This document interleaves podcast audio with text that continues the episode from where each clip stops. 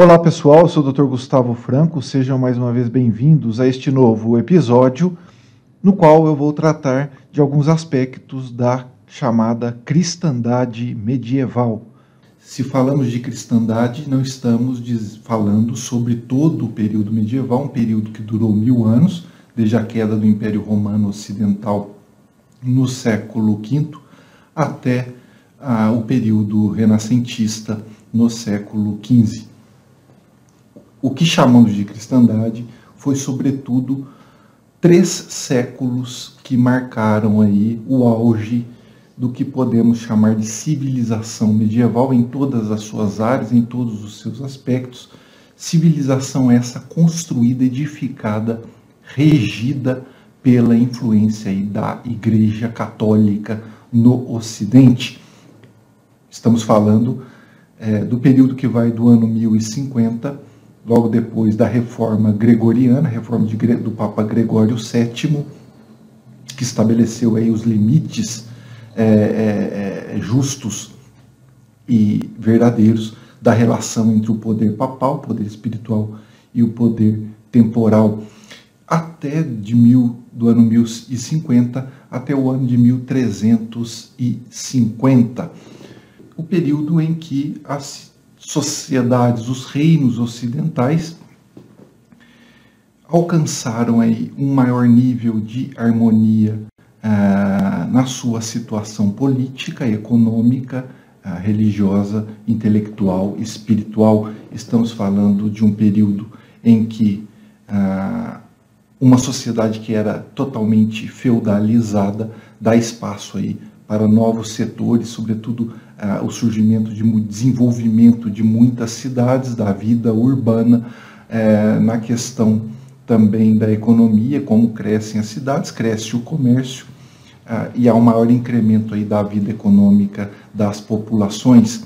Nós também temos o, o, o, ápice da vida intelectual também, sobretudo no século XIII, quando as obras de Aristóteles entram nas universidades ocidentais, são traduzidas para o latim, e daí novas ciências ah, surgem e a própria ciência escolástica, a teologia, a filosofia alcançam expressões de grande sublimidade nas obras, por exemplo, de Santo ah, Alberto Magnus, Santo Tomás de Aquino, São Boaventura, Alexandre de Ales e muitos outros autores, aí, autores de sumas, um período também de desenvolvimento ah, nas artes. Nós temos o grande Giotto di Bondone, eh, que pintou obras, ah, sobretudo afrescos, belíssimos, eh, e que serviu aí de base para o posterior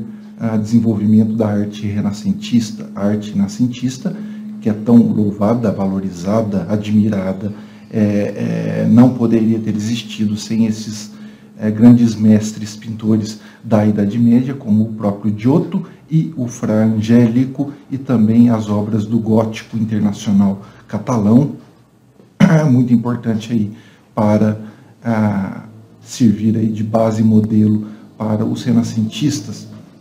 No campo político, nós temos a harmonização do poder temporal com o poder espiritual entre o Papa e os reis e os imperadores.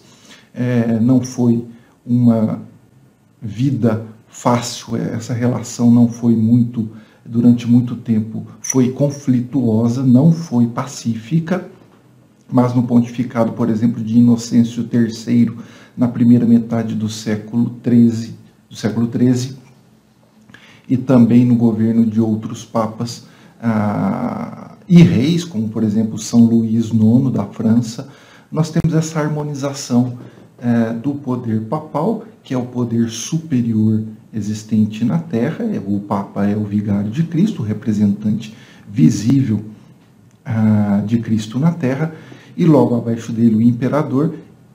A concepção política medieval entende que o próprio Papa Bonifácio VIII, é, ele escreveu uma bula também tratando desta harmonia entre os dois poderes, o poder político e o poder espiritual.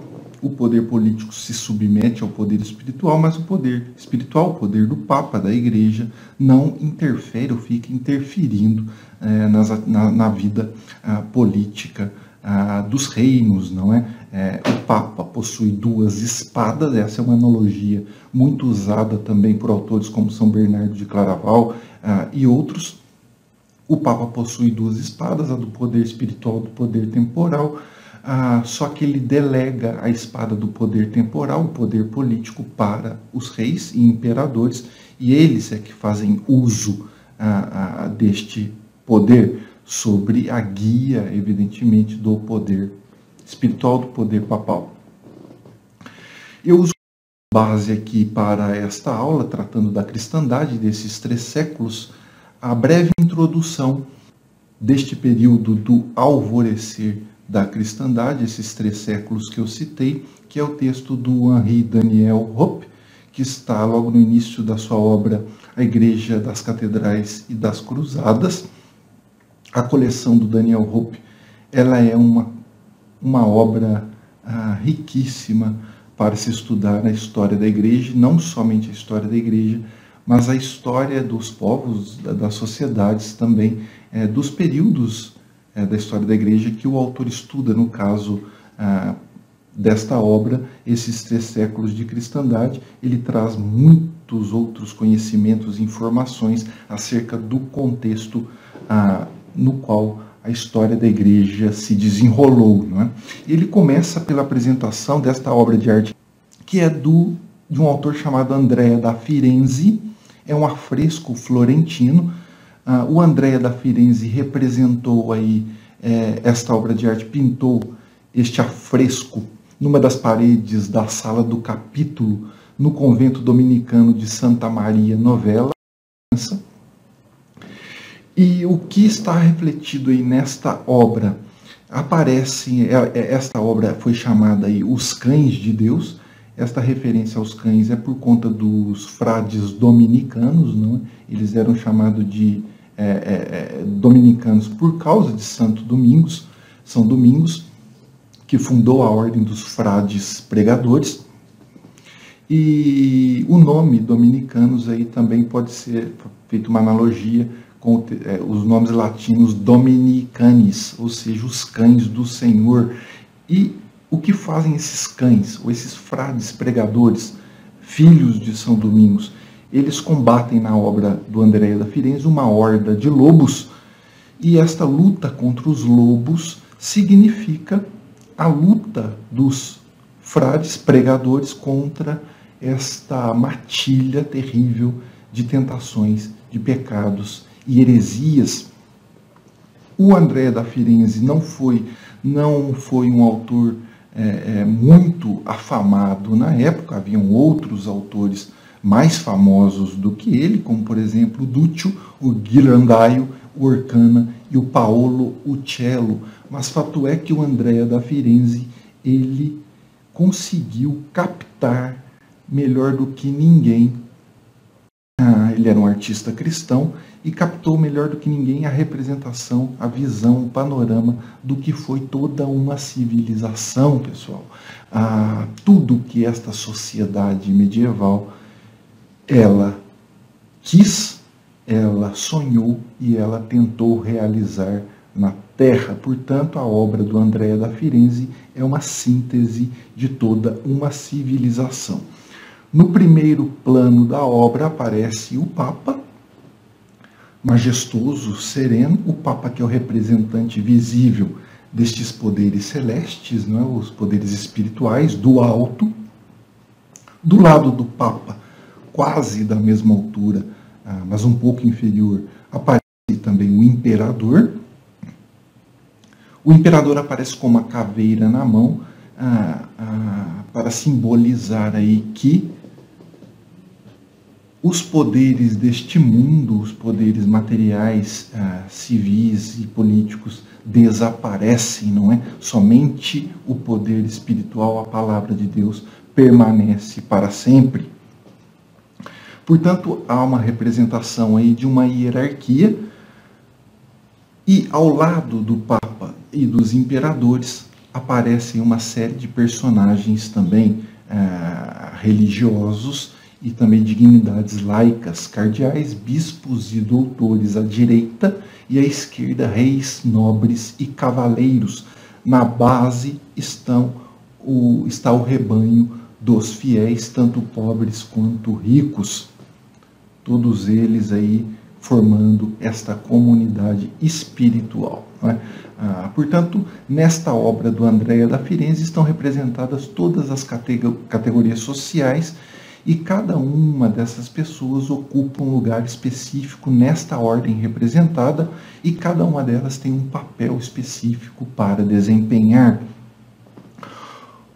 Ou seja, há dois símbolos aqui que tratam de uma dupla tarefa. Em primeiro lugar, edificar através de recursos humanos a Igreja da Terra, a Assembleia dos Batizados ah, isto, esta imagem fica visível, por exemplo, na cúpula de Florença, que tinha sido construída recentemente e que se ergue no fundo da pintura. E também é uma tarefa sobrenatural, não é? Participar da igreja mística, transcender as misérias e as insignificâncias da terra para poder se elevar, ah, elevar esta comunidade, este povo, até o trono inefável no qual Cristo o Deus vivo reina sobre o mundo entre os cânticos dos anjos e as orações dos santos, não é? Portanto, é uma imagem grandiosa. Ela representa uma imagem de dez gerações de homens, uma imagem do que estes homens eh, tinham no seu coração como ideal de sua existência.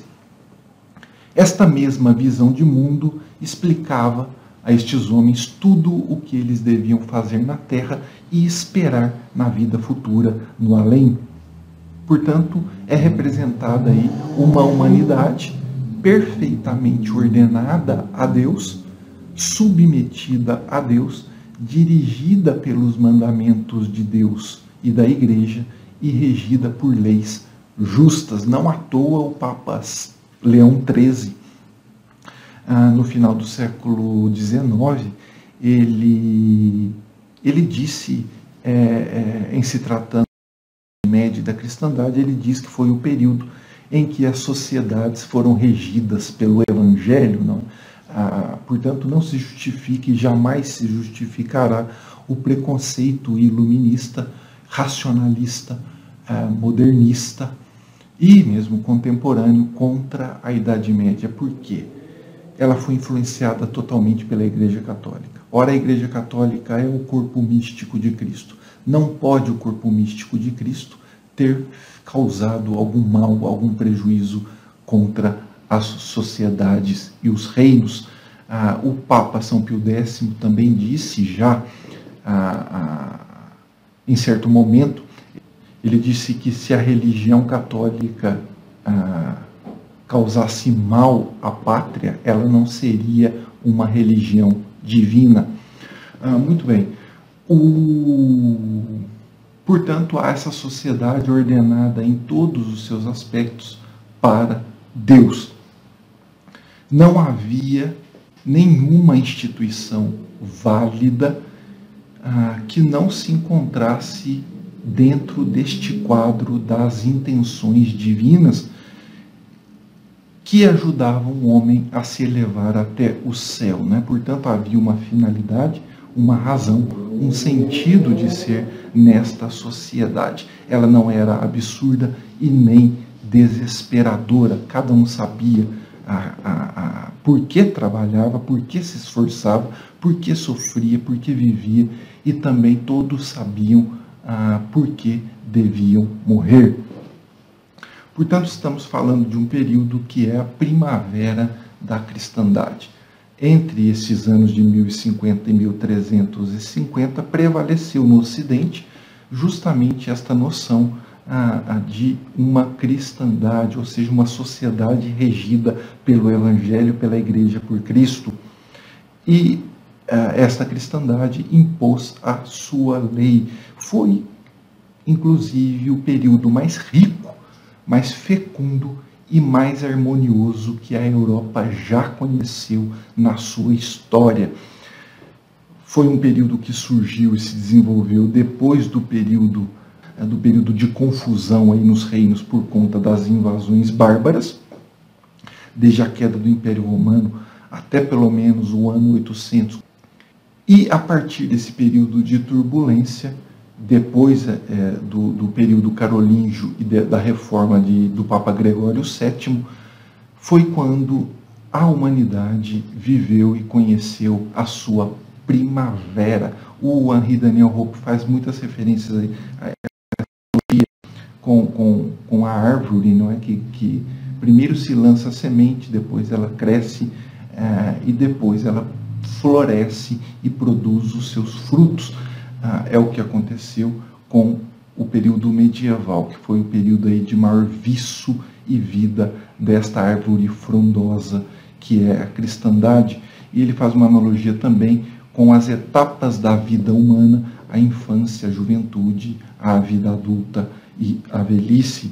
A cristandade representa, portanto, esta juventude da Europa.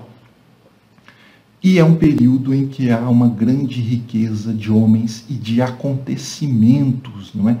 Tudo neste período germina e desabrocha numa abundância de folhagem sobre território, os territórios batizados por Cristo. Há um fervor criativo, uma ânsia por empreender ah, e de encaminhar aí os homens para o futuro. Neste período é que foram construídas as magníficas catedrais. Neste período se partiu para a conquista do Santo Sepulcro, para a libertação da terra e também quando se deu a, a reconquista da Espanha, que até então estava sob a dominação dos muçulmanos, os mouros. Ah, portanto, foi um período de empreendimentos heróicos, não é? Das regiões bálticas também, ah, que foram conquistadas pela Igreja. Essas regiões eram todas elas pagãs e foram convertidas por obras de inúmeros missionários santos enviados aí por Roma para batizar essas populações. Também neste período se discute nas universidades grandes questões humanas, há, há um, um desenvolvimento complexo das próprias ciências, da não apenas da teologia, mas de todos os ramos da filosofia, da ética, da física, a, a, da medicina, enfim. Uma época em que se escreveram muitas epopeias, romances e poesias, o gênero de romance que é predominante na literatura ocidental ah, no período moderno e contemporâneo é uma invenção da Idade Média nós temos também milhares de pessoas, grande contingente, multidões peregrinando aí pelas rotas de peregrinação para Roma, para a Espanha, ah, para Santiago de Compostela, para a, a, a Terra Santa. E nós temos também um, um ímpeto de evangelização que chega até o coração da Ásia. Não é? Nós temos também a elaboração de novas formas políticas e também um impulso prodigioso aí em todos os ramos da sociedade que traz frutos e muitos frutos. Ah, foi o período é, em que o gênio europeu ele fez as suas criações mais imperecíveis. E diante destas obras medievais, é curioso que as obras modernas e contemporâneas, em grande parte, parecem até mesmo irrisórias, não é? Ah, nós temos as, as naves góticas, o pórtico real de Chartres, a de Remy e de Amiens, os vitrais da Saint-Chapelle e os afrescos de Giotto, ou seja, ah, exemplos de obras de arte que não podem ser comparadas nem pelo período precedente e nem pelos períodos posteriores, tamanha sua beleza e sublimidade, não é? Portanto, ah, além dessas catedrais de pedra, nós temos também as catedrais do conhecimento, da sabedoria, a mística de São Bernardo de Claraval e de São Boaventura, a Suma Teológica de Santo Tomás de Aquino, as canções de gesta, as poesias, a obra profética do Roger Bacon e também a obra poética de Dante Alighieri, não é, é considerado aí o maior poeta do mundo ocidental. Neste período de cristandade também nascem instituições religiosas e civis que serviram de base para as futuras gerações, por exemplo, o conclave dos cardeais, responsável por eleger o Papa, o direito canônico, que se desenvolveu também é, a partir de uma mescla entre o direito romano e as leis, a legislação eclesiástica, ah, e as várias formas de governo. E o Henri Daniel Hope faz uma comparação aqui que apenas os séculos de Péricles, antiga, o período de Augusto César da Pax Romana na Roma antiga e o de Luís XIV podem se rivalizar, podem rivalizar com este período, não é? Nós temos é, grandes reis como Luís VII ah, da França, o seu bisneto, o rei São Luís IX, rei cruzado, santo, ah, e também papas que vão desde Inocêncio II até São Celestino, grandes papas que conduziram a Igreja Católica e ajudaram a moldar as sociedades europeias. Nós temos também personalidades de primeira ordem, como por exemplo os santos, não é? Ah, os santos é, tinham, serviam como exemplo também e esta luz ah, admirável que eles irradiavam. Nós temos São, Nor São Bernardo, São Norberto, São Francisco de Assis, São Domingos, ah, e podemos citar aí centenas, São Pedro Damião, centenas de santos que ah, brilharam ah, no período medieval como exemplos a serem imitados. Ah, grandes expoentes do pensamento também ah, científico, o Santo Anselmo, o São Boaventura, Santo Tomás de Aquino, Abelardo, Duns Escoto, Roger Bacon e Dante Alighieri. Não é? Homens de Estado também, de grandes estadistas, como Felipe Augusto, o rei São Luís da, IX da França, o Frederico Barbarrocha, ah, estes reis, em sua maioria, além de serem é, reis, eram também guerreiros, como por exemplo Guilherme o Bastardo, que conquistou a Inglaterra, e também grandes cruzados, como Godofredo de Bulhões e o Balduíno. Nós temos também o Cid, campeador, que travou as batalhas na Espanha para libertá-la dos muros. Temos tudo, todos os elementos que contribuem que fazem florescer e desabrochar e progredir a humanidade. Escritores, escultores, músicos, sábios e juristas. A própria, em relação à música, a própria notação musical moderna, atual, é uma descoberta, é uma invenção da Idade Média, é, de autores medievais que lançaram esta pauta musical tal como nós conhecemos hoje. Muito bem, além disso, nós temos sábios e juristas de toda envergadura, não é? Ah, no topo desta sociedade estão os papas. Muitos desses papas medievais foram personalidades excepcionais. Por exemplo, Gregório VII, autor da reforma ah, da igreja no século XI, e também o Inocêncio III. E tudo que ocorre nesta, neste período leva consigo um sinal de grandeza. Por exemplo, a Cruzada, essa empresa grandiosa, ah,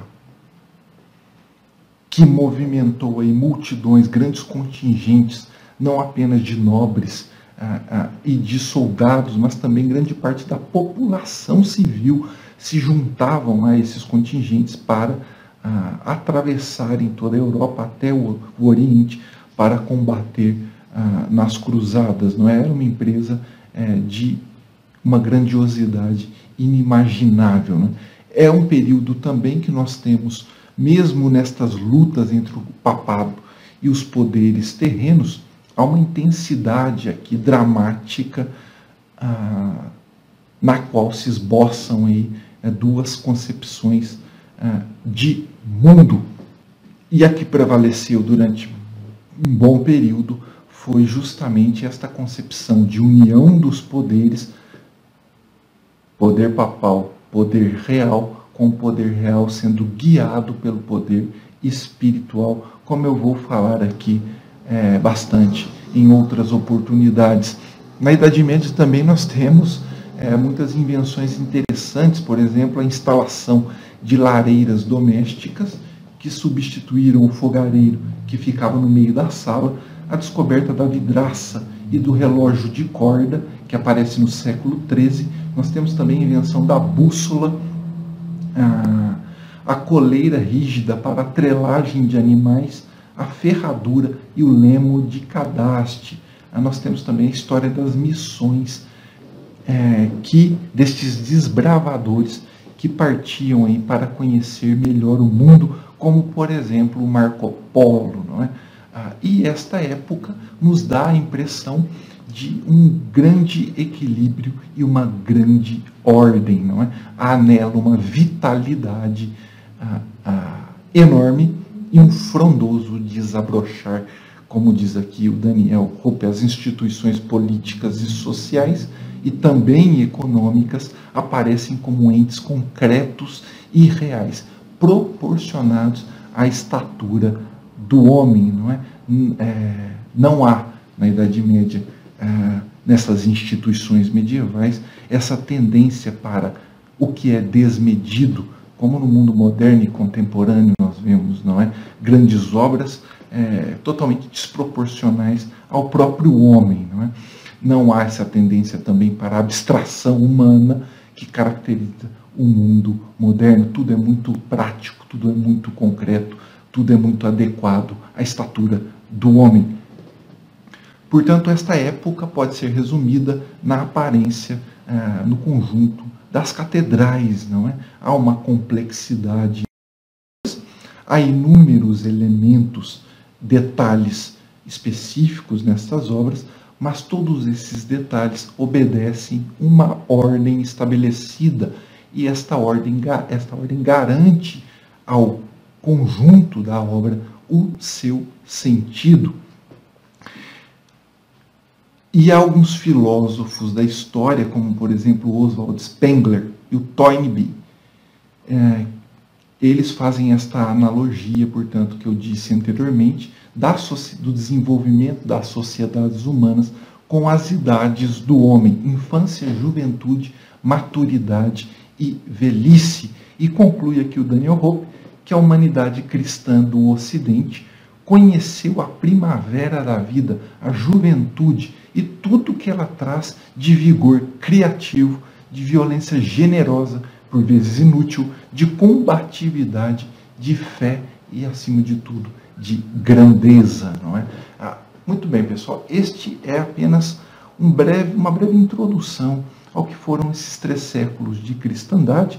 É, cabe, ah, evidentemente, estudar cada um desses aspectos de maneira mais detalhada, mais profunda, é o que eu vou fazer em outras oportunidades, em outras aulas, ah, para conhecermos melhor este período de nossa história que está, que é o fundamento do que conhecemos de civilização ocidental.